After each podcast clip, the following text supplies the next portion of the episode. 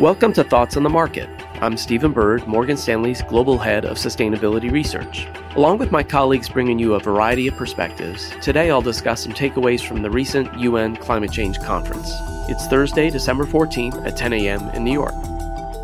Achieving net zero emissions is a top priority as the world moves into a new phase of climate urgency. Decarbonization, or energy transition, is one of the three big themes Morgan Stanley Research has followed closely throughout this year. As we approach the end of 2023, I wanted to give you an update on the space, especially as the UN Climate Change Conference, or COP28, just concluded in Dubai.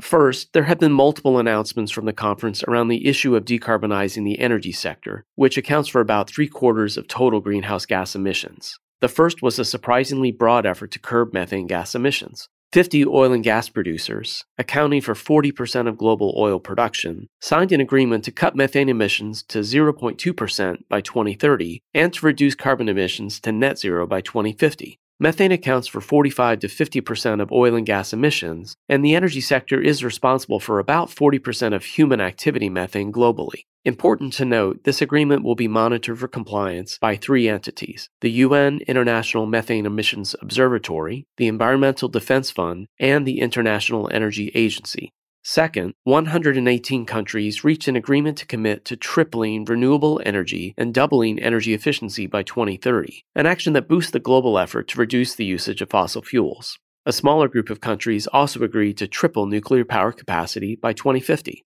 And third, several governments have reached an agreement on a loss and damage startup fund designed to provide developing nations with the necessary resources to respond to climate disasters. The fund is especially important because it could alleviate the debt burden of countries that are under resourced and overexposed to climate events and to improve their climate resiliency.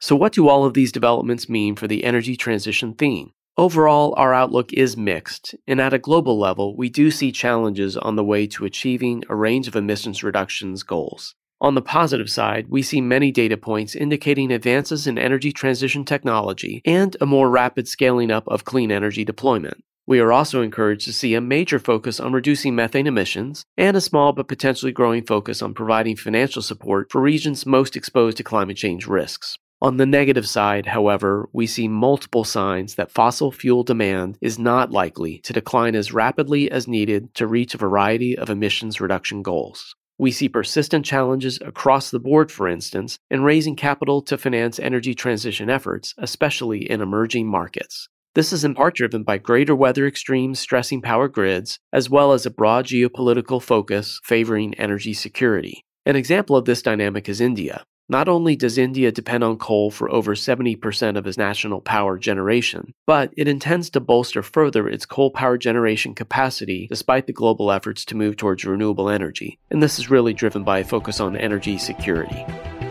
Thanks for listening. If you enjoy Thoughts on the Market, please take a moment to rate and review us on the Apple Podcasts app. It helps more people to find the show.